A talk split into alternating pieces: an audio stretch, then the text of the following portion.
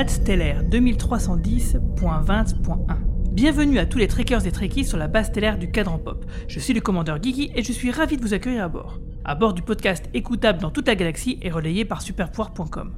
Ce soir, on va parler du deuxième épisode de cette saison 3, qui forme une sorte de diptyque avec le premier. En effet, la semaine dernière, nous avions un épisode centré sur Michael Burnham, et cette semaine, un épisode centré sur le reste de l'équipage du Discovery, qui est bloqué sur une planète de glace. Les amoureux de Saru vont pouvoir donc se régaler avec l'épisode de la semaine, intitulé Loin de chez nous. Allez, c'est le moment d'ouvrir ce podcast pour parler d'une époque où nul fan de Star Trek n'est encore jamais allé. Working. Feels like a dream, this world. A strange, beautiful dream. All decks prepare for impact. I've been searching for clues as to what caused the burn. Answers that might help to bring the Federation together again. So much we still do not know. It is quite extraordinary, the journey we have had. Ah, there she is. The science vessel's practically a museum. Okay, well, museums are cool, so. That's what someone who lives in a museum would say. The Federation gave me a mission and a purpose. Five unidentified vessels incoming. Program complete. Pour discuter avec moi du deuxième épisode de la saison 3 de Star Trek Discovery, je vais être accompagné par l'autre noyau dur du cadran pop que je vais m'empresser de téléporter à bord. Alors la semaine dernière, elle était en soirée dans un restaurant Klingon de la base, en se délectant de mets aussi raffinés que du bractacool. Elle nous revient pour nous éclairer comme pourraient le faire les prophètes, c'est la lieutenant Marina. Salut Marina. Bonjour à tous, bonjour Guy. Alors, il espère avoir des antennes relais de la 50G sur la nouvelle colonie de Romulus, mais aussi, il est dans tous les coups fourrés dès qu'il s'agit de parler de Star Trek, j'ai nommé le Romulan Romain Brami. Salut tout le monde. Alors, il y a aussi le capitaine Manu, euh, lui, mais là, il est en pleine séance de l'ODEC, donc on va pas le déranger pour ce soir, mais il devrait nous envoyer une capsule qu'on écoutera donc tout à l'heure. Alors, vous le savez, si vous avez écouté le dernier podcast, en plus d'Internet, nous avons à présent des auditeurs sur la bande FM, en plus des podcasts téléchargeables, donc sur toutes les plateformes de podcast, hein, comme Podcast Addict, Apple Podcast, Spotify, etc. On peut aussi nous écouter tous les dimanches soirs sur Radio Campus Lorraine 99.6 à Nancy, 106.1 à Metz, mais aussi tous les mercredis sur RPL à 89.2. Bah avant de commencer, euh, comment ça va les gars?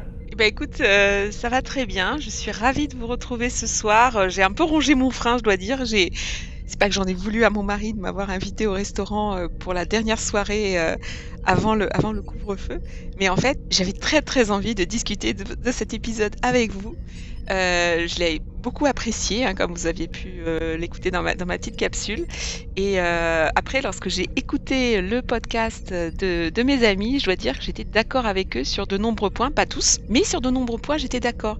Et je rejoins mon ami Romain Brami sur le fait de partager Star Trek avec ses enfants. Moi, je n'ai qu'une hâte, c'est de, montrer Star Trek à mon petit garçon. Euh, de toute façon, on va, il y aura une petite séance de rattrapage parce que j'ai quelques questions sur l'épisode de la semaine dernière. Et toi, Romain, ça va? Écoute, moi ça va super. Il m'est arrivé un truc vraiment cool cette semaine, c'est que euh, je prépare un événement pour mon vrai travail euh, avec un astronaute français qui s'appelle Jean-François Clairvoy. Et euh, je préparais cet événement, on faisait une petite réunion de, préparation. Et à la fin de la réunion, il, m'a dit quelque chose que je ne m'y attendais pas. Il m'a dit, vous devez être un peu trop jeune pour connaître, mais moi j'aime bien citer le capitaine Kirk quand il dit, et il a continué sa phrase. Et je lui ai expliqué que je n'étais pas trop jeune pour connaître Star Trek, bien au contraire. Et on a commencé à parler pendant une bonne quinzaine de minutes. Au lieu de parler boulot, on a parlé Star Trek en fait. Et il m'a raconté euh, une petite anecdote cool, c'est que quand il était en mission, euh, il est parti en mission dans les années 90. Lui, c'est lui qui avait réparé le télescope Hubble, si tu t'en souviens. Et quand il était parti en mission, en fait, avec ses copains astronautes, ils utilisaient des termes de Star Trek pour se donner des ordres et se donner des indices du type Beam Me Up, euh, Energize et compagnie. Et voilà, c'est très très cool. J'enregistre très bientôt ce podcast. Ce, c'est un, un webinaire, un webinar en fait. Je l'enregistre très très bientôt pour le boulot et je suis impatient de reparler de Star Trek avec lui. Voilà, ça m'a tellement, euh, voilà, j'ai tout fait si tu veux. Par exemple, je lui parlais pour pour cacher mon côté euh, geek Star Trek et c'est venu de lui ce que je, je m'y attendais pas du tout en fait. Ah, c'est plutôt cool. Eh ben, avant de se lancer donc dans Discovery, Euh, il y a une petite news comme ça en passant. Euh, je ne sais pas si vous avez vu, euh, le casting de Strange New Worlds a commencé et la production devrait débuter en février prochain. Alors moi personnellement, j'ai vraiment hâte de découvrir le nouveau ou la nouvelle ingénieure ou nouveau docteur, etc. Et est-ce que vous, par exemple, vous auriez des envies de casting en particulier? Et si oui, pour quel personnage? Aucune envie en particulier. J'ai juste envie. Non, parce qu'en fait, j'ai été agréablement surprise, par exemple, par le casting de de la saison 2 de, Discovery. Peut-être que je n'aurais jamais pensé à Amsomu pour, euh, pour le rôle du capitaine Pike. Je l'ai trouvé très bien. Donc en fait, euh, non. Alors côté casting, en fait, je fais confiance à la production. J'ai plus des réserves côté euh, scénario. Mais ça, j'en reparlerai après. Donc voilà, côté casting, je trouve qu'ils font de très bons choix. Mais question écriture de, de personnages, je trouve que là, il y a vraiment des axes d'amélioration. Et toi, Romain, il y a un, acteur là que tu aimerais bien voir? Ou une actrice? Non, pas trop, mais je serais. Enfin, j'ai pas d'idée préconçue puisque c'est, ça sera a priori des nouveaux personnages. Euh, par contre, je suis content de, euh, de retrouver ce casting que j'avais vraiment beaucoup aimé et, et voilà quoi, je suis content de retrouver ce casting. Je suis assez impatient, surtout qu'ils ont déjà annoncé, par rapport justement, Marina parlait de scénario, ils ont déjà annoncé que la série serait euh, fait de l'honneur cette fois, euh, vraiment de l'honneur, c'est-à-dire qu'elle serait pas feuilletonnante, ou très peu feuilletonnante en tout cas. Et voilà, moi c'est ça fait, ça fait longtemps que dans ce podcast on dit que c'est ce qui nous manque chez Star Trek, et je serais bien content de retrouver ça. Ok, ben en tout cas moi c'est l'occasion d'évoquer le fait que sur Twitter il y a beaucoup de gens quand même qui font une espèce de lobbying auprès des producteurs. Euh, en, disant bah, Jeffrey Combs, ça serait quand même bien de l'inclure dans le casting régulier. Et c'est vrai que moi, je touche un peu du bois, je croise les doigts euh, pour que ce soit vrai, parce que c'est quand même un acteur qu'on a vu beaucoup dans Star Trek, a joué plein de rôles extraterrestres différents, et que c'est un acteur qui est quand même qui est assez classe, euh, même s'il a fait beaucoup de, séries B. Euh, il, a, il a un petit statut de culte et qui, je pense, bah, ça ferait du bien à ce casting. Euh, alors, avant de commencer à parler de l'épisode de ce soir, euh, on a Gauthier sur Facebook qui nous pose quelques questions par rapport à l'épisode de la semaine dernière. Alors, peut-être que vous allez pouvoir euh, lui éclairer sa lanterne. il, trouvait ça bizarre. Il disait pourquoi les espèces n'ont pas évolué physiquement en presque 1000 ans? Excellent point. Et je dois dire que je me suis posé la même question. Et lorsque je. Dans ma capsule, j'avais parlé du fait que les, civilisations évoluent et tout, mais c'est la même chose pour, euh, pour l'être humain.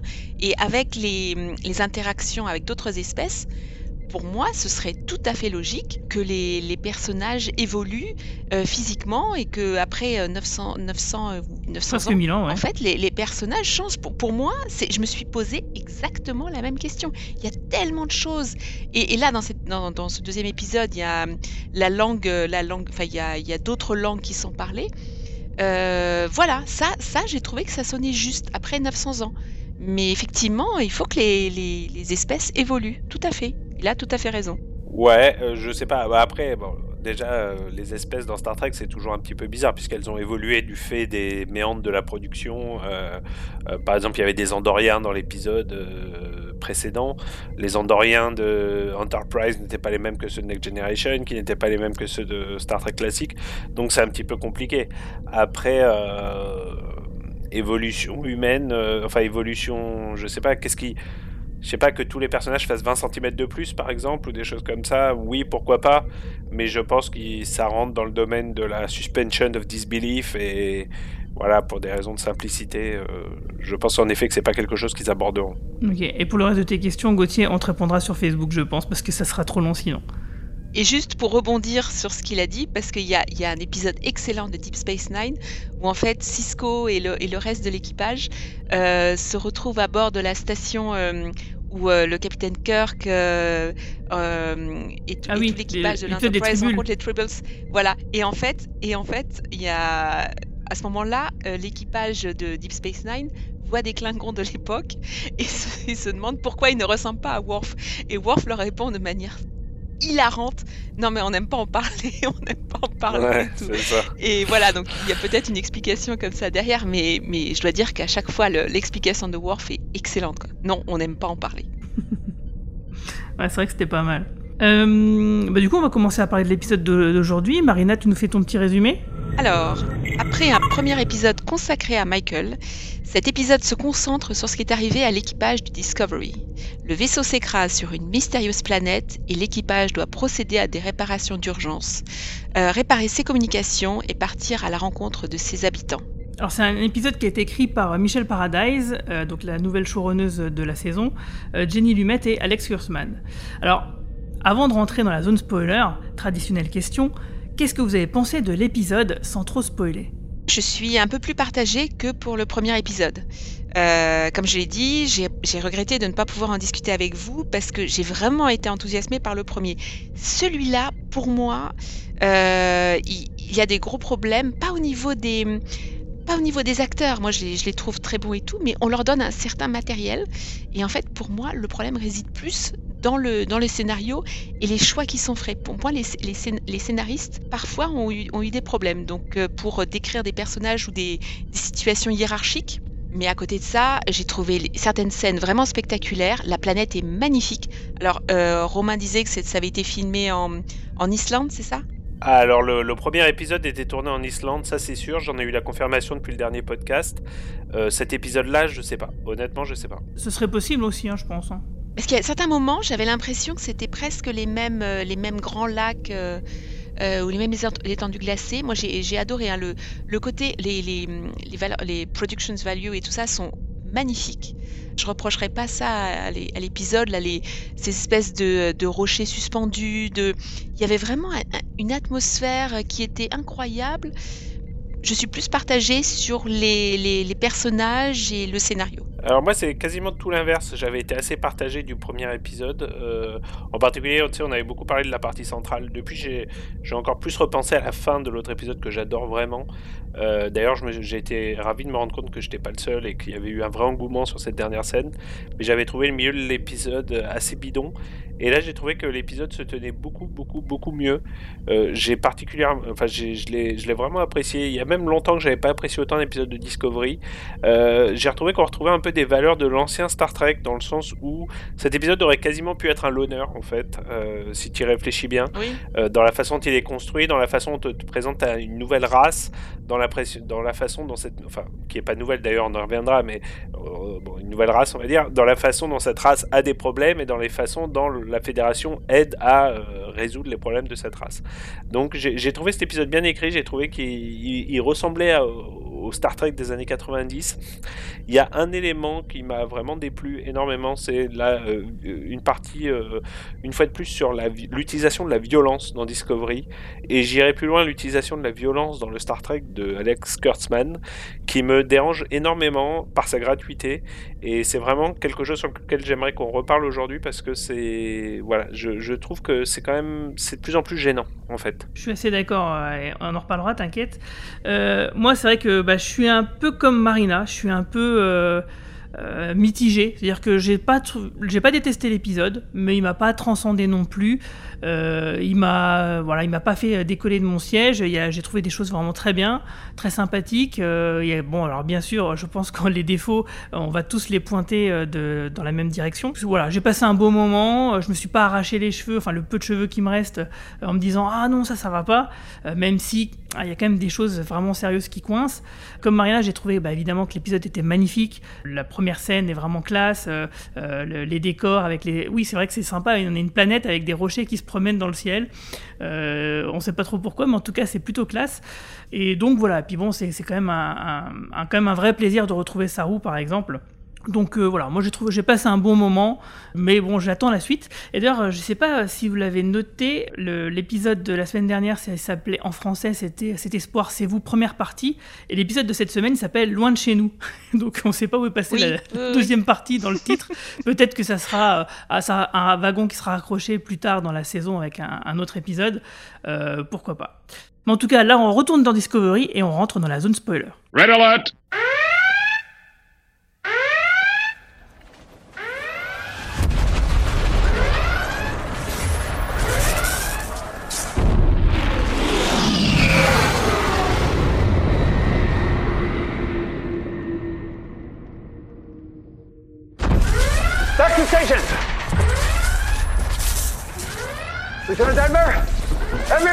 Everyone, back to stations now!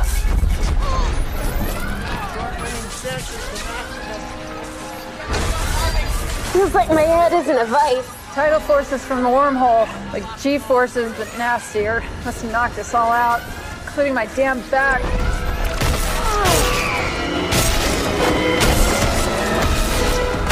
Commander, I can't get control. Shields are collapsing. Injuries on multiple decks. Sensors are not responding, sir. Critical systems failing. Dagmar? Sir, Discovery is unresponsive. Rerouting L'épisode s'ouvre sur le Discovery qui, euh, qui passe à travers euh, euh, donc le trou de verre temporel et qui est forcément en, en mauvaise posture, mais on découvre euh, l'équipage endormi, KO, et justement d'ailleurs même l'épisode s'ouvre sur le lieutenant Detmer qui euh, semble dormir les yeux ouverts et c'est même un peu flippant. On- à un moment, moi je me suis même demandé, j'espère qu'elle est pas morte parce que c'est comme un de mes personnages préférés. Donc ouais, j'ai trouvé ce, plan d'ouverture euh, vraiment sympathique. Et après, quand on voit ouais, que tout le monde est, KO, on se dit bon, c'est bon, c'est normal. Et ils ont été euh, donc après d'ailleurs Renault l'explique, euh, il y a eu quelque chose qui fait que ça les a mis KO et puis que du coup ils se réveillent tous plus ou moins en même temps. Tout le monde se ressaisit et le vaisseau s'écrase sur une planète de glace. d'ailleurs, une planète qui n'a pas de nom a, priori. Qu'est-ce que vous avez pensé vous de ce pré-générique? J'ai bien aimé. J'ai trouvé que visuellement, Marina l'a dit dans son intro, mais visuellement c'était assez ouf hein, quand même. Le, crash sur la planète, c'est c'est marrant, tu sais, j'ai repensé au crash euh, qui est assez bidon dans Star Trek Génération, et, et j'ai trouvé que le, enfin là, c'était quand même, tu, tu vois l'évolution incroyable qui a été faite d'un point de vue visuel ces, ces dix dernières années, parce que c'est vraiment intéressant. Euh, par contre, je vois venir, euh, on est on est dans le spoiler maintenant, Guigui, Oui, hein, on est c'est dans bon le spoiler, tu peux y aller. oui, oui. Euh, on- je vois finir quand même un scénario un peu bidon avec le lieutenant Detmer. Alors déjà, premier bon point, j'ai très envie qu'il développe ses personnages, moi aussi. puisque pour moi, je le dis à chaque, chaque année, je répète la même chose, mais Star Trek, c'est avant tout un équipage, et dans Discovery, ça a été le premier truc fondamental sur Star Trek qu'ils ont oublié, c'est qu'ils ont décidé d'in- d'insister sur des individus et pas sur des équipages. Et là, ça donnait vraiment l'impression, cet épisode, qu'ils avaient envie de beaucoup plus focuser sur l'équipage, ce qui était une très bonne chose. Par contre, je vois venir un euh, plot twist un peu bidon sur le fait que l'entité euh, Ah, d'intelligence artificielle dont j'ai oublié, Ouais, contrôle. euh, contrôle, euh, se serait réfugié dans les implants cybernétiques du lieutenant Detner. Et alors, c'est gros comme une maison. Ça, peut donner des éléments scénaristiques intéressants, mais enfin, c'était tellement bidon quand même cette fin de scénario avec contrôle que j'aurais aimé qu'il laisse tomber, qu'il lâche complètement l'affaire en fait. Euh, c'est le seul élément qui m'a dérangé d'ailleurs, puisque ça revient, ça revient tout au long de l'épisode, hein, jusqu'à la dernière scène. Et, je, sens venir le plot twist un peu, un peu bidon. Ouais, je suis tout à fait d'accord. euh, Ils font passer ça euh, pour. Bah, le lieutenant Netmer, elle s'est pris un coup, un sérieux coup à la tête. Donc on peut se dire, oui, elle est sonnée bah, à cause de ça. Quoi. Est tombée, elle s'est fait une sacrée chute. Et après, on peut se dire, ah, peut-être que c'est son implant qui s'est un peu déréglé. Mais vu l'insistance qu'ils ont à la montrer déboussolée, euh, sans raison apparente, ah, surtout qu'après qu'un docteur l'ait examinée, on peut se dire, oui, hum, c'est quand même un peu bizarre. Et alors, moi, je suis partagé entre le fait que, oui, c'est vrai que l'intrigue de contrôle était quand même vraiment nulle à chier dans la saison 2, qu'elle avait aucun sens. Euh, donc, euh, j'aimerais bien qu'on la laisse derrière nous. Mais d'un autre côté, c'est vrai que ça serait. C'est quand même aberrant de se dire que Control était annihilé aussi facilement. Surtout que bon voilà, c'est un truc qui, est partout. euh, euh, c'est un programme informatique qui s'est infiltré dans le Discovery, donc euh, pourquoi pas justement oui, comme tu le dis, dans les implants du lieutenant Detmer, comme elle l'avait fait avec Ariam par exemple, parce que c'est exactement la même chose. Et tu parles d'Ariane, mais en fait, elle est mentionnée dans cet épisode. Et en fait, pour moi, voilà, c'est il y a quelque chose. Ils ont mis trop de trop d'informations dans cet épisode par le premier plan sur Debner, par ce, plan tu, as raison. Moi, j'ai flippé. hein, je me suis dit ça y est, elle est morte. euh, personne n'est comme ça, les yeux ouverts euh, sur une console, euh, sans, sans être mort. Et après, il parle d'Ariane en marchant dans les dans les couloirs.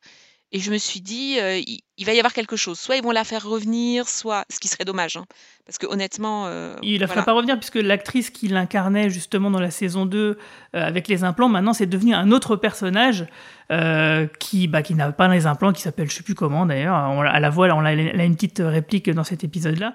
Mais c'est vrai que à la rigueur, s'ils arrivent à rattraper le coup de la saison 2 et de la façon dont, dont, cette histoire a été racontée avec des zones d'ombre incompréhensibles ou des zones incompréhensibles, bon, allez, à la rigueur, pourquoi pas Mais c'est vrai que je trouverais ça un petit peu lourd quand même, j'avoue, d'avoir le même antagoniste sur euh, deux saisons, quoi. Moi, j'avais bien aimé dans Star Trek La Nouvelle Génération, dans le cliffhanger de la première saison, quand ils s'étaient rendu compte qu'ils étaient partis sur une fausse piste et que c'était bidon leur histoire de verre qui, qui rentrait dans la fédération.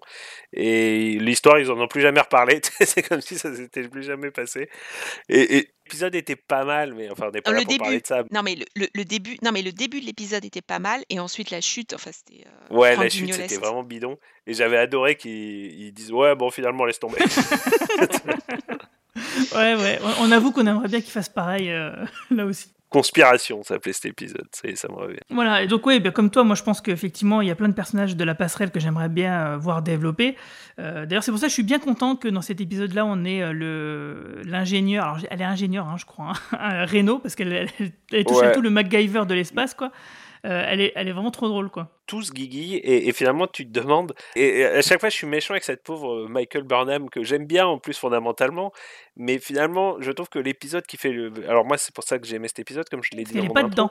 mais l'épisode qui est le, le plus représentatif de ce que doit être un épisode de Star Trek je dis pas que c'est un épisode parfait mais je dis que c'est un épisode qui sentait le Star Trek vraiment. Et comme par hasard c'est l'épisode où Michael Burnham n'est pas dedans et du coup tu passes ton temps avec le docteur l'ingénieur euh, Tilly et, et Saru évidemment, euh, le lieutenant Detner et sa copine. Et finalement, j'ai trouvé que ça, tu vois, le fait de traîner autant avec l'équipage, j'ai trouvé que ça ressemblait beaucoup plus à du Star Trek que quand tu focuses 90 minutes sur, sur Michael Burnham qui généralement pleure et 5 minutes sur les autres personnages de la série. Quoi. comme le disait euh, Roman Nigita dans un podcast précédent, c'est vrai qu'on on a toujours du mal à comprendre le rôle euh, qu'a Burnham au sein de l'équipage. Elle a toujours l'air d'être un peu à côté finalement. Et c'est vrai que moi j'ai trouvé que l'épisode de la semaine dernière était sympathique parce que bah, elle n'interagissait pas avec l'équipage, donc elle était, c'était en tant que personnage, donc du coup c'était plus facile de, l'accepter euh, en tant que telle. Et ici, bah, elle n'était pas là pour, euh, bah, pour que tout l'équipage tourne autour d'elle. Donc l'équipage fonctionnait vraiment en tant qu'équipage, euh, même si tu avais donc des duos par-ci par-là. Et bah, c'est ça qui faisait que ça fonctionne mieux. D'ailleurs, le Saru, justement au début de l'épisode, il prend les choses en main comme un vrai capitaine, il organise les réparations. Et puis bon, euh, ils se rendent aussi compte avec, euh, avec Tilly, euh, comme Michael l'épisode précédent, que bah, leur plan il a fonctionné parce qu'il y a encore de la vie dans la galaxie, Control n'a pas tout détruit. Et donc ils se rendent compte que ouais, ça, ça a fonctionné. Et donc là on voit que ouais, Saru il a pris vraiment de l'assurance. Il dit qu'il est le capitaine par intérim. Alors moi j'espère qu'il va vraiment rester capitaine définitivement parce que c'est, je trouve que c'est vraiment un personnage qui est sympathique, même si il prend quand même des drôles de décisions quand il s'agit euh, de partir à l'aventure sur une planète inconnue à la recherche d'un groupe d'inconnus. Euh, alors, quand à un moment donné, donc euh, après, après les, histoires de réparation, donc on, se rend compte qu'il manque un minerai pour réparer des choses primordiales du rudimbium, si je me souviens bien, que Tilly a détecté dans un, une micro proche de civilisation. Bah, Saru, il monte, il monte une équipe avec composée de lui et de Tilly. Moi, je, même la, j'ai oublié comment elle s'appelle, la commandeur Nam, je crois, euh, qui était la chef de la sécurité de l'Enterprise avec Pike, euh, qui est maintenant avec le Discovery, elle, elle dit quoi Vous la prenez elle? Genre, oui, bah oui, c'est vrai, franchement, pourquoi prendre Tilly? Même si c'est, il le justifie après dans un dialogue en partant à l'aventure, en gros. Alors moi, c'est comme ça que je l'ai compris, hein, vous allez me dire ce que vous en pensez. En gros, euh, il lui dit, bon, elle, elle est compétente, ok, il a, il a confiance en elle, mais en plus de ça, elle, elle- comment dire, elle n'est pas menaçante, et donc du coup, les gens qui, qui vont rencontrer, ils vont pas, ils vont, ils vont être cool avec, tu vois. Je, enfin, je trouve que c'était un peu bizarre quand même, non? Comme justification. Ah mais je suis tout à fait d'accord avec toi. Tu as exactement décrit ce que j'ai pensé en voyant l'épisode. C'est Saru, c'est exactement l'archétype du bon commandant Star Trek. Il est préoccupé du bien-être de son équipage et son discours juste après le crash, mais tu as tout à fait raison. Il motive son équipage, il oriente les priorités et ça sonne juste. Et en fait, euh, après son choix de, prendre Tilly, mais c'est incompréhensible.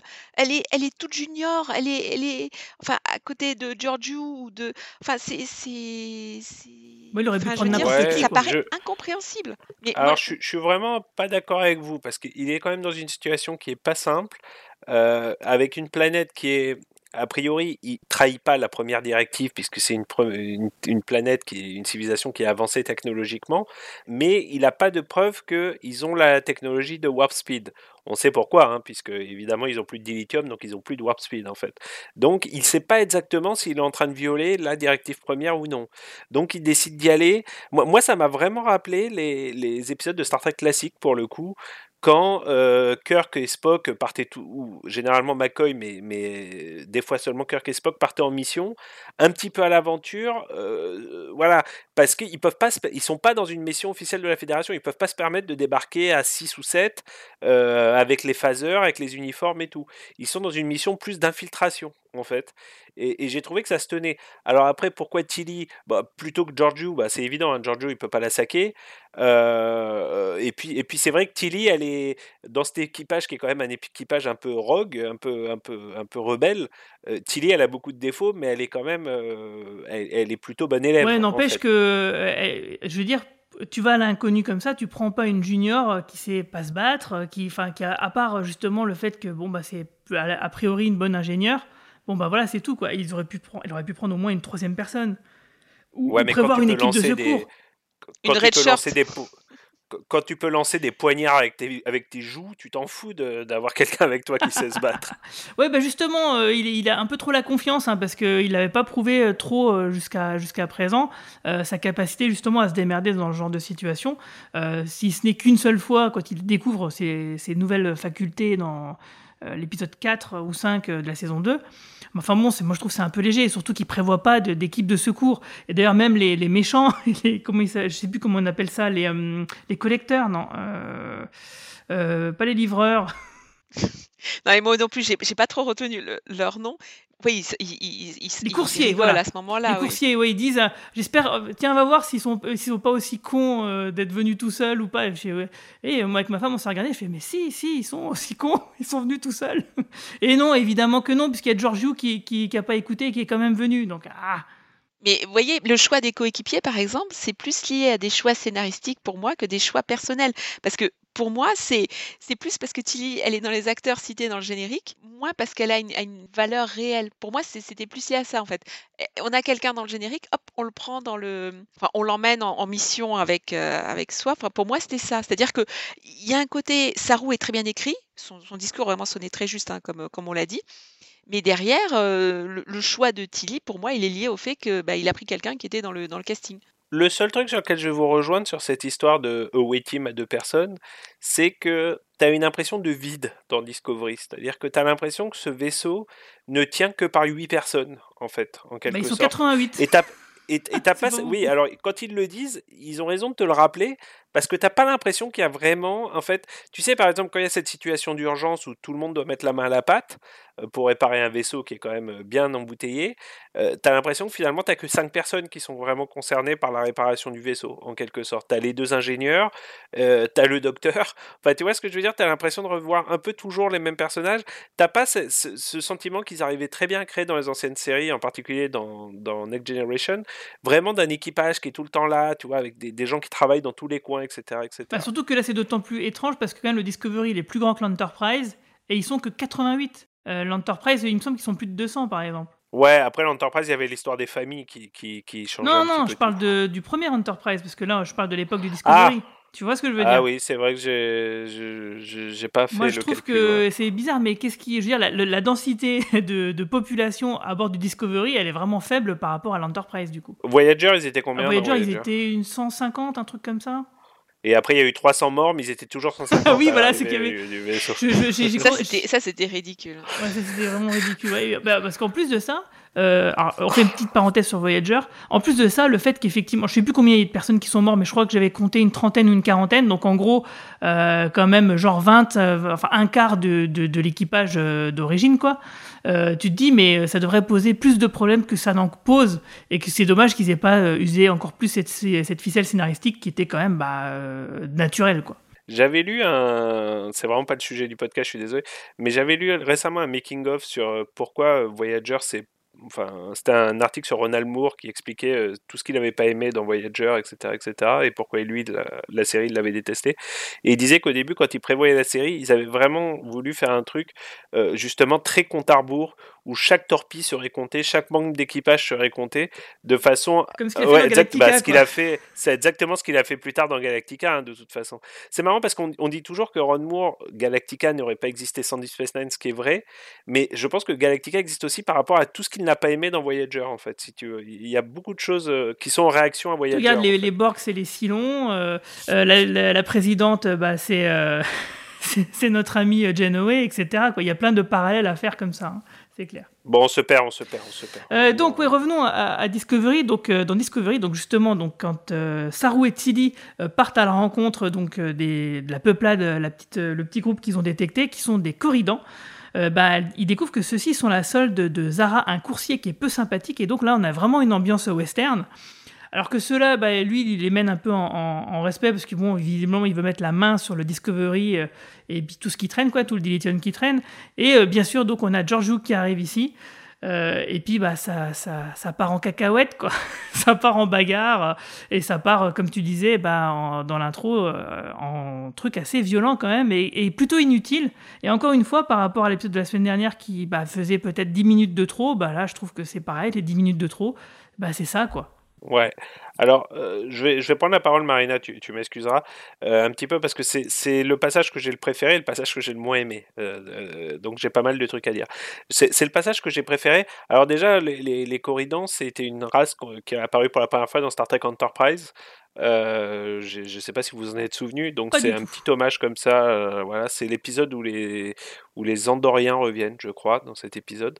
Donc c'est une race de Star Trek Enterprise et c'est pas le premier euh, clin d'œil à des races passées qui nous font dans dans, dans Discovery. Donc moi j'ai trouvé ça chouette.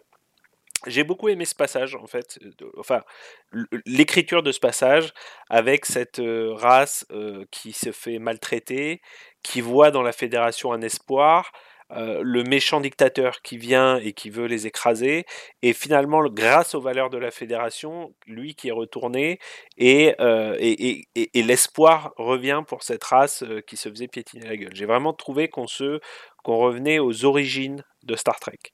Par contre, il y a ce passage après l'arrivée de Giorgio, où ils veulent te rappeler pour la cinquantième fois que Giorgio est un personnage badass, où tu te retrouves encore une fois dans un combat, dans une tuerie, où exactement comme dans l'épisode précédent avec la séquence où Burnham euh, s'échappait, tu as à peu près 30 morts, en, j'exagère un peu, mais allez, on va dire 10 morts en l'espace de 3 secondes. Et je sais pas, j'ai trouvé ce, ce, déferlement de violence. En plus, on est dans une période un peu compliquée en France en ce moment. Alors c'est peut-être ça qui m'a, enfin qui fait que je suis particulièrement sensible à cette histoire. Mais j'ai trouvé que c'était totalement inutile, surtout dans un épisode dont le, le sujet c'est justement de dire n'ayez pas recours à la violence. Euh, parce que c'est quand même ça le thème à la fin de, cette séquence, c'est de dire n'ayez pas recours à la violence, euh, euh, croyant vos valeurs, etc., etc. Et voilà ça et on a trouvé, euh, Guigui on en parlait cet après-midi, et on a trouvé une séquence de, de Léonard Nimoy qu'il avait enregistré au moment du tournage de la série classique. On va vous en diffuser un petit extrait, c'est un petit extrait qui dure 30 euh, secondes, ne vous inquiétez pas. Pour vous remettre dans le contexte, euh, la présentatrice de l'émission lui demandait comment était venue l'histoire de la morsure vulcaine, euh, le, nerve pinch vulcain, qui fait que Spock arrive à endormir les gens. Et euh, Leonard Nimoy raconte que c'est lui qui a créé le, nerve pinch, et il parle de la violence, et il dit ceci. That's the way it was written. When we approached the scene, I said to the director, "This is archaic. This is this is really Western, you know, to pull a gun and hit a guy on the head from behind." He said, "What do you want to do?" And I said, This man's an alien. We don't know anything about aliens. We can say anything we want. We can make the audience believe anything we want about an alien. You know, let's use our imaginations. A man could have very special knowledge of the human anatomy that hasn't even been discovered yet, or he may have some special power that only Vulcans have, you see. Mm-hmm. I said, why don't I just apply pressure to a certain area of his of his neck and shoulder here and pinch a little bit, and he goes unconscious, you see. Well, the director bought it, and that's the way we did it.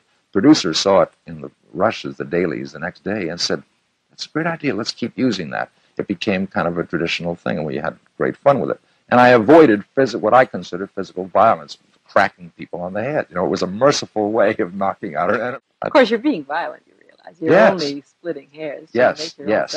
But you get some kind of sense of, of progress, some sense of sophistication, at least. You know, so you're not running around punching people and you know, chasing and running and hitting and jumping and all of that. They call it action. I don't mind action if it's if it is organic and vital to the script, if it makes some interesting or meaningful statement. Program complete. Ouais, alors pour ceux qui sont pas anglophones, est-ce que tu peux traduire, Romain?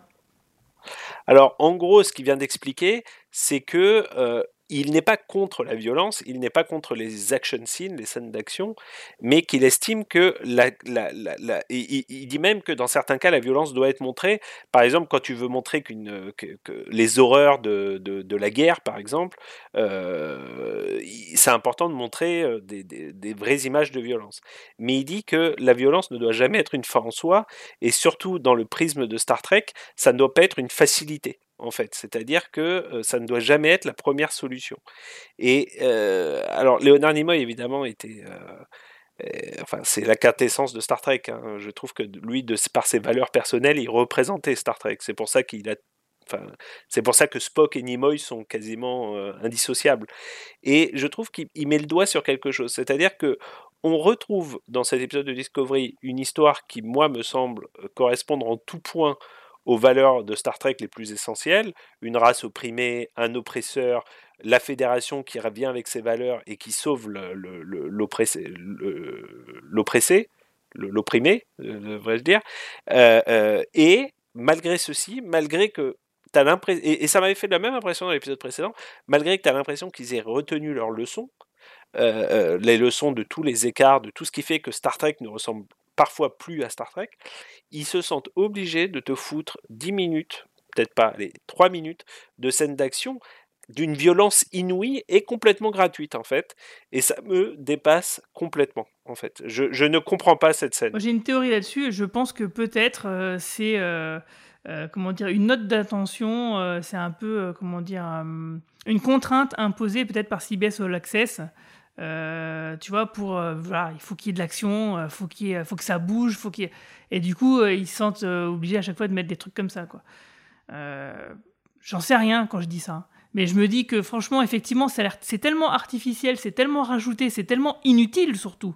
Parce que tu le dis, c'est de la violence gratuite, ça fait pas du tout avancer l'histoire, on s'en passerait très bien. D'ailleurs, c'est chiant quand ça arrive, on attend qu'une chose, c'est que ça se termine, ce genre de séquence. Et ben, tu te dis, mais pourquoi les scénaristes, oui, ils, persistent là-dedans, quoi. Et moi, je me dis, peut-être que c'est CBS qui leur dit, les gars, allez, il faut que ça bouge, il faut qu'il y ait de la bagarre, hein, il faut que ça, la caméra, elle tremble, hein. Moi, je dois dire que quand j'ai écouté votre premier podcast, quand vous avez parlé de, tous les morts qui ont lieu en, cinq minutes lorsque Michael et Book euh, tuent tout le monde en moins de, cinq minutes, euh, moi, moi, quand j'ai vu la scène la première fois, je me suis dit, mais c'est pas possible. Moi, j'ai été interloquée par cette scène. Et ah, là, ouais, c'est le mot, c'est le mot interloqué. Ouais. C'est ça, en fait, tu te dis, mais c'est pas possible, c'est pas Star Trek. Pourquoi ils persistent là-dedans? C'est euh, c'est pas Star Trek.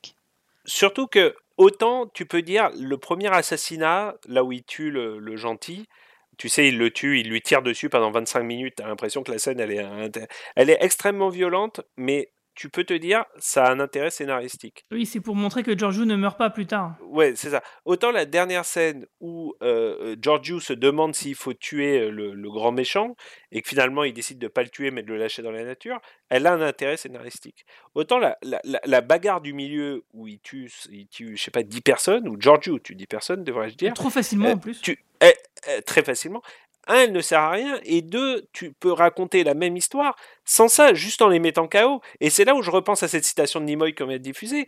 Euh, enfin, tous ces gens que Spock a, préféré endormir que tuer, il y avait une raison derrière ça. Il aurait pu sortir son phaser et leur tirer dessus comme dans Indiana Jones, tu vois ce que je veux dire? Ça aurait été plus vite pour lui. Mais il y a une raison pour laquelle euh, Monsieur Spock de la Fédération ne tuait pas les gens. Et je comprends pas pourquoi. Alors on va me dire oui c'est Giorgio tout, mais enfin il y avait quand même moyen de raconter cette histoire euh, avec un mort et pas 50 morts. On est d'accord. Captain, incoming message. Bonjour numéro 1. Je viens de voir l'épisode de la semaine et je dois dire que je suis globalement mitigé, voire plutôt déçu en fait. Alors déjà, on savait que ce serait la partie complémentaire du premier épisode. On savait que le premier allait traiter de Burnham, le deuxième allait traiter de l'équipage du Discovery. Euh, donc il était assez attendu dans sa structure. Et euh, le twist temporel de fin, bah, on l'avait vu venir dès le premier épisode. Donc euh, de facto, ça, fait que cette intrigue est un peu insipide. Mais elle aurait pu être structurellement bien, bien portée, ce que je trouve n'est pas le cas. On se retrouve avec un épisode qui est globalement coupé en deux, avec une partie sur le Discovery et son équipage qui tente de réparer le vaisseau pour s'envoler, et de l'autre côté une partie expédition avec Tilly et Saru qui vont voir un peu plus de la planète et découvrir ce qui se passe dessus. Globalement, si je dois faire le, découpage entre les deux, euh, la partie sur le Discovery, c'est globalement intéressant euh, parce que ça met en avant des personnages. J'aime bien Detmer, j'aime bien Stamets, j'aime bien You.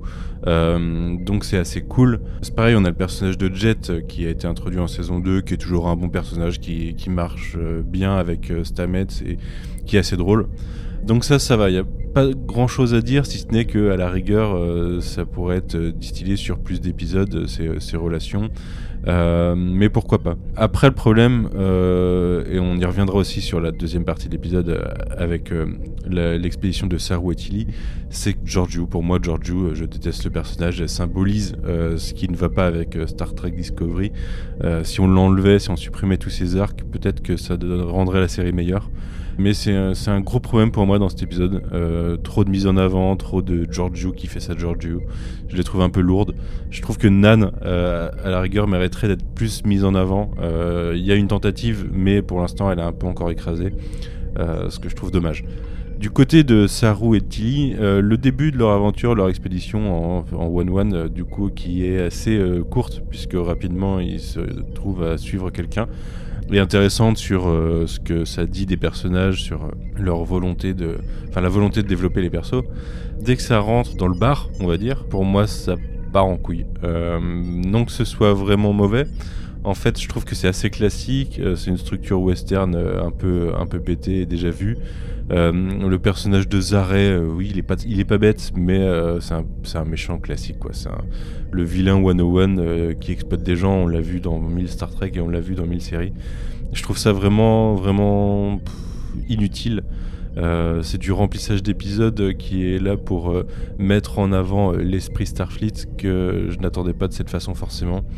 ce qui est assez marrant, c'est que ce qu'on voit de, enfin ce que ça implique cette absence de Starfleet dans le futur, euh, de la fédération et, euh, et ce personnage, j'ai oublié son nom, mais qui est, euh, la personnification de je, crois en Starfleet et je pense qu'ils viendront pour nous.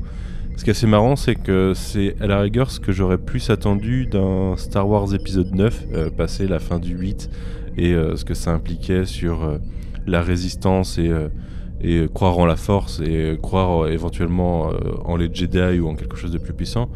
Si vous remplacez euh, la croyance en la Fédération en la croyance en les Jedi, par exemple, euh, c'est quelque chose qui aurait pu marcher pour l'épisode 9 après l'épisode 8 de Star Wars. Et c'est marrant parce que la semaine dernière, on en parlait, euh, ça faisait un peu Star Wars plus que Star Trek parfois, cette, ce début de saison de Discovery. Là, l'appliquer à Star Trek, euh, c'est peut-être contradictoire avec ce que j'ai dit la semaine dernière parce que c'est justement cette partie-là que j'aimais dans le traitement de l'épisode de la semaine dernière, mais il était mieux traité la semaine dernière. Cependant, côté population qui attend, je sais pas, je l'aurais vu différemment en fait, euh, différemment traité. En résumé, ouais, assez déçu par cet épisode que je, trouve être un petit peu du, comblage, un petit peu inutile. J'aurais plus distillé euh, les, différentes interactions, les différentes intrigues sur d'autres épisodes. Elle est un peu plus droite au but euh, au sein d'une saison qui est relativement courte. Hein. Je pense que ça doit être comme les autres, pas plus d'une quinzaine d'épisodes. Mais euh, voilà, j'attends de voir ce qui va se passer les semaines d'après. Déjà, le fait qu'il y ait une réunification en fin d'épisode, c'est un bon point. J'aurais préféré éventuellement un double épisode Burnham en continuant sur ce qu'on a vu la semaine dernière, qui, si ça se trouve, sera complété par un épisode flashback maintenant. Euh, sur les un an qui se sont passés, euh, bah, du coup j'espère plus parce que ce sera encore de la perte de temps. Mais euh, ouais, déçu. Programme complete. Alors moi, tout ce que dit Romain sur la violence est très juste. je suis d'accord avec lui. moi, j'aimerais parler du lieu où se déroule l'action. Parce qu'on a parlé de cette planète spectaculaire, mais en fait, le lieu où se, déroule l'action, euh, c'est un saloon. Et avec, euh, et, je dois dire, il y, a un, il y a exactement tous les archétypes qu'on retrouve dans ce genre de scène, y compris dans l'épisode original de, de, de, Star Trek ou dans n'importe quelle scène euh, avec un, un saloon, c'est-à-dire un bar, un méchant, des gens attablés, des, des boissons. Le méchant fait même une entrée. J'avais l'impression d'entendre le bruit des, des, des, éperons et tout ça. C'était tu les entends, tu, tu l'as pas imaginé, ils y sont vraiment. Non, non, mais on les entend. Mais, mais, mais c'est ça. Et en fait, je me suis dit, mais il y a on est 900 ans dans le futur, il y a toujours ce même, ce, même genre de, d'endroits et de scènes et tout. C'est là où j'aimerais bien voir une évolution d'autres endroits où se déroulent des bagarres, des négociations. Alors oui, alors vous allez me dire, mais dans Star Wars, dans euh, New- Hope, euh, lorsque, euh, lorsque Luke et, euh, euh, et Ben euh, vont dans un bar et cette fameuse scène où euh, ils rencontrent Han Solo et puis euh, arrive ce qui arrive, vous savez qu'il y a de grands débats sur qui a tiré en premier dans, cette scène, bah, ça se déroule dans un bar. Donc on retrouve l'esprit un petit peu partout, dans, n'importe quel... on le retrouve aussi dans Westworld et tout ça. Mais là, en fait, je me suis dit, mais c'est pas possible, on peut pas sortir de, de cet endroit. Donc, moi, je trouve euh, ça voilà. plutôt sympathique. Euh, D'ailleurs, même le barman, il, il- il essuie son bar avec ce mouvement circulaire euh, caractéristique justement bah, des barmen de saloon qu'on voit dans tous les films de western. Euh, je t'avoue que moi, ça m'a pas dérangé plus que ça. Ouais, mais on est, on est 900 ans dans le futur, tu vois, et autant. Alors, euh, moi aussi, hein, comme, comme, euh, comme vous, j'ai adoré euh, la, scène d'introduction et la scène de conclusion du, précédent épisode. Ce gardien qui attend depuis on ne sait quand. Moi, j'ai trouvé ça super original, en fait. Tu vois, je me suis dit, ça, je l'ai lu dans les bouquins, mais à la télé, je l'avais, dans une série télé, je l'avais, je l'avais très, très rarement vu. Et, hum, et, et en fait, moi, le, le côté saloon, j'ai l'impression d'avoir vu et revu. Mais je pense que pour le coup, je pense que c'est volontaire. C'est-à-dire que euh, euh, les saloons, déjà, l'ambiance western, c'était quelque chose qui était beaucoup utilisé dans Star Trek classique. hein. Il y avait même des épisodes vraiment où ils étaient dans un western. Et je pense que c'est pour te montrer justement que la société, depuis la disparition de la Fédération, a reculé, en fait. Et je pense que on, t'explique que tu es dans le futur, mais d'un point de vue des valeurs, tu es revenu dans le passé, en fait, et du fait de l'absence de la Fédération. Donc, moi, j'ai plutôt vu un hommage euh, assez appuyé à Star Trek classique. Cet épisode m'a beaucoup rappelé Star Trek classique, en fait. Et du coup, ça m'a plutôt. euh, je sais pas, ça m'a pas dérangé, au contraire. Même. Mais même le méchant, moi, j'ai trouvé. Déjà, l'acteur est excellent. Et, et j'ai trouvé qu'un. un- Même si c'est un méchant, ouais, très très méchant, mais j'ai trouvé qu'il. Je sais pas, qu'il. Il était. Je sais pas. il- Et euh, j'aimerais bien parler aussi euh, de la, euh, de la glace.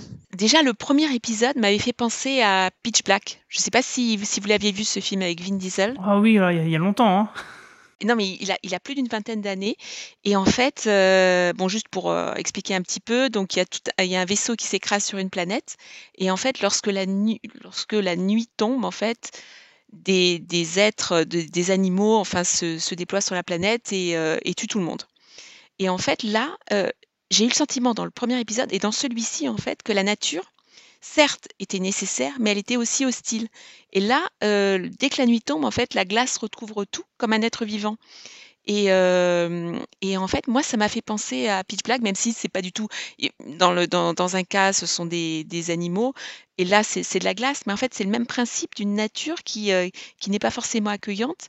Et, euh, et moi, j'ai bien aimé ce. Alors, j'ai beaucoup aimé ce, cette glace qui, qui recouvre tout et qui est extrêmement agressive. C'était très anxiogène euh, dans le bon sens du terme. C'est-à-dire, j'ai trouvé que ça créait vraiment une tension. Tu avais vraiment l'impression que. Et, de même, quand le vaisseau s'échappe, je me suis senti très claustro, en fait. J'ai trouvé que ça fonctionnait vraiment bien. Je suis assez d'accord. Et d'ailleurs, oui, bah, ce, vaisseau, bah, justement, s'il n'y avait pas eu l'intervention de Michael Burnham, bah, le Discovery ne se serait pas sorti. Parce qu'elle arrive à la, fin et avec un autre vaisseau, elle tracte le Discovery, elle le sort donc de la glace. Et donc, du coup, bon, elle retrouve enfin ses anciens camarades. Et c'est là qu'on comprend euh, que le gap de temps entre son arrivée à elle et celui du Discovery est de un an seulement. Et donc, du coup, moi, je suis très étonné quand je vois la longueur de ses cheveux. Mais bon, je me dis, ouais, dans le futur, on sait faire pousser les cheveux plus vite. Alors, j'aimerais bien euh, être dans le futur, du coup, moi-même. Et, euh, Et je te rassure, moi aussi. Hein. moi aussi, j'aimerais bien avoir, les, avoir sa chevelure. Et donc maintenant, elle a une super coupe de cheveux, super classe. Et, et donc voilà. Et du coup, on verra bien ce que ça donnera euh, la semaine prochaine. Alors du coup, c'est peut-être le moment de spéculer, non? J'ai presque honte d'avouer que j'ai eu des frissons quand elle est arrivée. Euh, Discovery m'a donné assez peu de frissons. Et, mais là, je sais pas. Quand elle est arrivée, qu'ils ont tous les larmes aux yeux et, et, et qu'elle est magnifique, hein, je trouve, avec son Ouais. nouveau look. Ouais. Euh, euh, enfin, elle est, elle est pas magnifique, elle est badass en fait. Elle est vraiment badass avec son nouveau look. Elle m'a mis des frissons cette scène et j'ai trouvé que tu sentais, ils avaient réussi peut-être avec ce changement de style à cause de change- mais ils ont réussi à te faire montrer le temps qui a passé pour elle en fait. T'as- senti que l'émotion était très très forte en fait. Euh, et ils ont réussi, je sais pas, j'ai trouvé que ils ont réussi à faire passer un truc dans Moi cette aussi que scène. ça fonctionnait beaucoup. Et juste un petit mot parce que juste un petit mot pour, pour notre couple euh, euh, Stamets et, le docteur dont j'ai oublié Docteur Colbert. Euh, j'ai trouvé vraiment très mignon dans cet épisode. Voilà, je voulais le dire. Euh, j'ai trouvé que ça marchait bien. J'ai trouvé qu'il D'ailleurs, c'était presque un ménage à trois, je devrais dire, entre le docteur, l'ingénieur et l'autre ingénieur. Ouais, Reno. Ah, peu, un peu, voilà, Reno. Et j'ai trouvé que le, ces scènes, à part, à part le, à part la conclusion où, tu les technologies moi tu sais j'aime bien faire de l'électronique on en parle de temps en temps sur la chaîne. Euh, dans le futur c'est génial parce que pour réparer un truc en gros tu détaches un truc tu remets un autre et tu arrives à, des, alors ça c'est extraordinaire le futur. Je peux te dire qu'on se fait beaucoup plus chier à réparer des, trucs aujourd'hui que, dans le futur. Mais à part ça j'ai trouvé que ces, scènes avaient vraiment bien fonctionné et, pareil quoi j'espère que à chaque fois on dit ça tous les ans mais j'espère qu'ils vont continuer à focuser un peu plus sur l'équipage euh, cette saison euh, comme ils ont réussi à le faire dans cet épisode. Bah moi, il faudrait qu'on se débarque de Giorgio et puis, euh, puis je serais content. Hein. Et alors, par contre, est-ce qu'on peut discuter de, de, la théorie de Saru? Vous savez, euh, lorsque lorsqu'il dit que puisqu'ils viennent du passé, ils sont susceptibles de perturber le, le futur en apportant des informations. Alors, moi, je suis pas trop d'accord. Moi, moi, je suis moi, je suis pas trop d'accord. Comment? C'est un peu bête comme réflexion, je trouve, de la part de Saru. Parce qu'en en fait, pour moi, j'ai fait un parallèle en me disant, mais si un voyageur venu du Moyen Âge arrivait à notre époque, pour vous faire un ordre de grandeur similaire, euh, et ben, il ne perturberait rien du tout. En fait, tout ce qu'il pourrait nous dire, enfin voilà, euh, à l'époque, euh, il y a mille ans, euh, si, nous dirait, et tu sais que le, roi machin, il n'était pas blond, en fait, il était brun. Oui. voilà, je suis roi super, bravo. Et à la rigueur, il pourrait quand même te refiler des drôles de MST, Marina. Si, Waouh, j'allais pas aller aussi loin, mais par exemple, on ne sait rien sur certaines civilisations. Ben, au contraire, un voyageur venu par exemple de l'époque mérovingienne, mais moi je l'accueille avec plaisir et au contraire, je le débriefe sur tout ce qui, tout ce qui se passait au 5e siècle. C'était bizarre cette scène. J'ai pas très bien compris où il voulait en venir.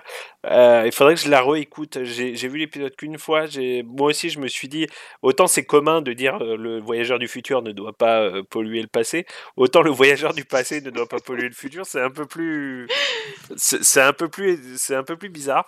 Il faudrait que je le revoie deux fois pour, pour bien comprendre le message. Bah, moi, je l'ai vu deux fois. justement parce que je comprenais pas, et eh ben j'en suis toujours au même point. Non, mais c'est clair que c'est le voyageur du futur qui perturbe le présent, c'est pas c'est pas l'inverse.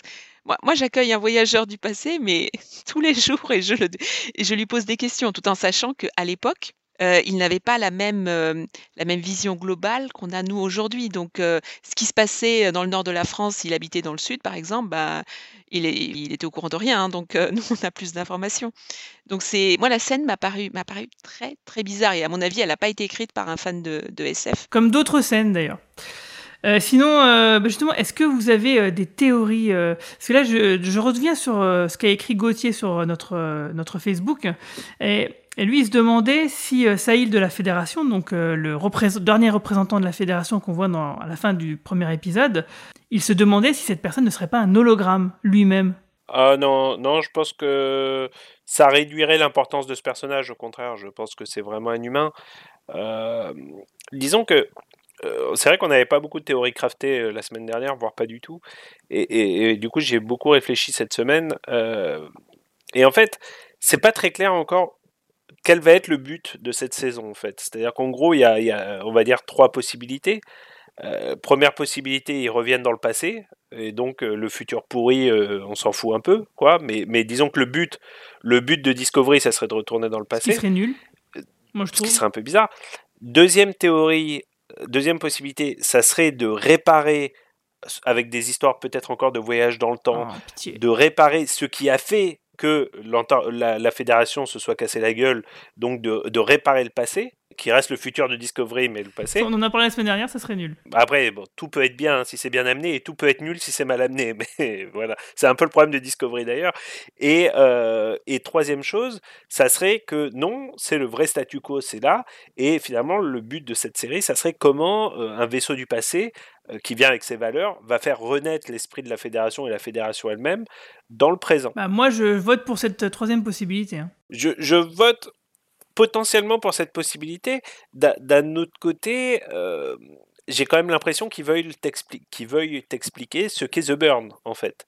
Et, euh, et, euh, et, et d'autant plus te l'expliquer que tant qu'ils ne l'auront pas expliqué, on ne saura pas pourquoi les cristaux de dilithium explosent. Et tant que les cristaux de dilithium explosent, euh, un retour de la fédération telle qu'on l'a connue semble difficile, en tout cas. À moins qu'ils adoptent tous la, technologie du Discovery et de ces voyages, euh, euh, je sais plus quoi, là, par microbes, je sais pas quoi.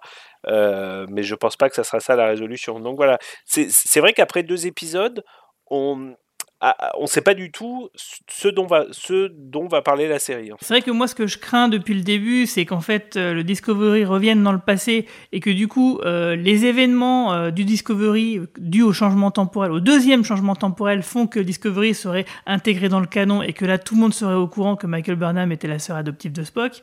Tu vois, en gros, c'est, il nous justifie le fait que pendant 50 ans, dans, toutes les séries, on n'en a jamais parlé, et hop, et à partir de maintenant, ça y est, c'est intégré, c'est plus un secret euh, tu vois ce que je veux dire, quoi. Euh, je trouverais ça vraiment. Mais en même temps, euh, comme l'a dit plusieurs fois Manu, il faut bien que Georgiou elle revienne dans le passé pour devenir la, chaîne de la, chef de la section 31. donc bon, à moins qu'ils abandonnent cette série. Alors là, je, suis d'accord. Hein, abandonnons cette idée de faire cette série. Après, Giorgio, c'est une crapule, hein, donc euh, si il y a un épisode où ça serait possible ça, et, j'imagine très bien un épisode où à un moment donné ils ont une opportunité de retourner dans le passé et qui décident de ne pas la prendre pour sauver le futur. Sauf Giorgio qui est une crapule et qui, euh, elle, prendrait cette opportunité pour se casser et abandonnerait euh, les, les, gens dans le, dans le passé, enfin dans le futur. Est-ce qu'il n'y a pas un indice quand elle dit la bureaucratie, c'est la mort de l'aventure bah oui, c'est pour ça que je me dis pourquoi elle reviendrait dans le passé du coup. Mais c'est ça. Et en fait, euh, ils sont en train de nous, de nous préparer à quelque chose. Mais juste pour revenir aux, théories, euh, pour moi, il y a, et, dans Picard et dans cette série, il y a énormément de références à Asimov. Euh, je vous rappelle qu'il y avait un personnage qui lisait les robots dans, dans Picard. Là dans, le, dans le générique, il y a des robots. Il y a tout un parallèle entre de, sur, euh, entre, entre le, la, la, création, l'homme, le robot et Dieu.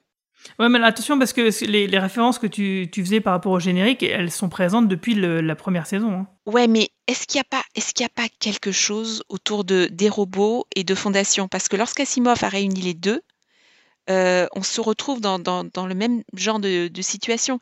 Euh, la hum, Fondation, ça raconte l'histoire d'une civilisation qui chute, et on utilise euh, la proto-histoire pour justement euh, éviter qu'elle ne chute trop longtemps et, qu'elle revienne. Donc, euh, au lieu de 10 000, ans de chaos, par exemple, il n'y en a que 1000. Est-ce que les scénaristes ne, prennent pas cette direction?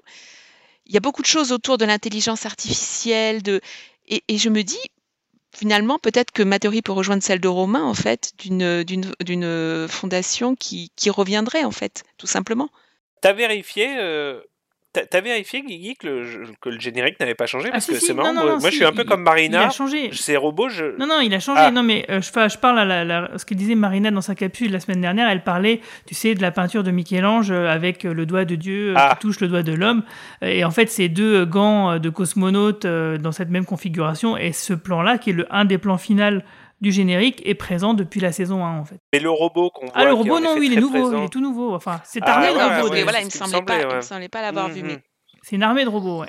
Mais justement ça et pour moi alors ça me paraît bizarre parce qu'il y a une série Fondation qui sort l'année prochaine mais mais pour moi en fait si il y a tellement de références en fait à ça et en fait le ce, ce fameux gardien qu'on voit euh, pour moi, c'est, pour moi, c'est un robot, mais parce qu'on le voit au début de, l'épisode dans cette scène incroyable, mais que j'ai, trouvé euh, une des plus réussies, où on le voit se réveiller on ne sait combien de fois avec ce, cet oiseau hologramme qui change de couleur. Et on ne sait pas hein, depuis combien de temps il est là et si, qu'il depuis 40 ans, il l'a dit. Ah, ouais, mais Peut-être il a menti, oui. J'y ai pas cru en fait. je sais qu'il l'a dit, mais j'y ai pas cru. Et, je me trompe peut-être. Hein, je, lis peut-être trop de SF et euh, je suis trop influencée par, euh, par mes lectures, mais euh, mais, je, mais, mais c'est juste que je trouve ça bizarre que les scénaristes mettent autant de, de références entre les mains de leur, de leur personnages. C'était Jurati, c'est ça qui lisait les robots chez Picard. Ouais. Il y a, pour théorie craftée, il y a un dernier point euh, qui peuvent décider d'ignorer complètement, mais qui laisserait quand même penser que Discovery restera dans le futur. C'est euh, c'était le, le, short trek qui s'appelait Calypso, dont, dont, vous vous souvenez de probablement, Chabon, ouais. que, de Michael Chabon, qui, qui euh, laissait penser que euh, le Discovery resterait dans le futur et serait euh, plus ou moins contrôlé par une IA dans le futur. Euh, voilà, moi je, je sais pas, j'avoue que je sais pas du tout. Alors il faudrait que qu'on le revoie ce court métrage parce que je ne suis pas certain que les dates euh, et les époques puissent correspondre. Donc il faudrait revoir ce. Je vais le revoir, tiens, pour la semaine prochaine et puis, et puis on en reparle. C'était devoir pour la semaine prochaine. Voilà, c'est ça. Euh, Est-ce que vous avez d'autres choses à rajouter avant qu'on conclue? Moi, je suis juste déçue que, en fait, à la fin de l'épisode, on voit Michael et qu'elle ne soit et qu'elle qu'elle ne soit là que depuis un an. Moi, j'aurais trouvé ça plus spectaculaire qu'elle dise ah, ça fait dix ans que je vous cherche ou et puis euh, voilà. Même si j'ai trouvé la scène très efficace, le, la musique, euh, le, la, la réalisation, euh, Michael qui apparaît avec, euh, elle est, elle est juste magnifique. Hein. Et, et, donc, je me suis dit mais ça fait juste un an. donc. euh, C'est un bon point, Marina. C'est un bon point. Je... Ils auraient pu être plus, ils auraient pu être beaucoup plus audacieux. Ouais, c'est clair. 5 ans. Moi, je, moi, je pensais à 5 ans minimum. hein. Eh ben, ce sera le mot de la fin. Euh, alors moi, la semaine prochaine, normalement, le week-end du de, le week-end d'Halloween, si ce n'est pas annulé, vous devrez me retrouver en dédicace à- au salon Mestory, au parc des expositions de Metz. Donc euh, je vous y attendrai pour dédicacer ma BD Bertrand Keftorian et Zone 57, et aussi pourquoi pas quelques lithographies Madine Le Coin Pop. Et vous, est-ce que vous avez de l'actu aussi? Euh, Romain, toi, est-ce que tu as des nouvelles vidéos euh, qui seraient en préparation? Moi, dès lundi, une nouvelle vidéo euh, où je vous apprends comment euh, faire de votre console Game Gear une console de salon. Waouh Et toi, Marina, quoi de neuf? Euh, moi, je pense que je vais relire Le Temple du passé ce week-end. Alors, si vous ne connaissez pas, c'est une BD adaptée d'un roman de Stephen Vull. Et Stephen Vull, vous le connaissez parce qu'il a écrit les euh, L'orphelin de Perdide, qui a été adapté euh, par euh, Moebius et au cinéma dans les années 70, qui s'appelle Les Maîtres du Temps. Et Le Temple du passé, c'est une, euh, c'est une, toute autre histoire. Et c'est et c'est extraordinaire. Il y a un twist à la fin digne des, des maîtres du temps, justement. Donc euh, voilà, je recommande la BD. euh, c'est une de mes BD préférées. Et voilà, j'adore. Tiens, en parlant des maîtres du temps, j'ai fini Hyperion, Marina. Il faut absolument qu'on en parle ensemble. Ah, bah avec aimé. plaisir. On va s'organiser un podcast. Et bien sur ce, on vous laisse en discuter et puis on vous dit au revoir et longue vie et prospérité. Salut tout le monde Longue vie et prospérité. Longue vie et prospérité.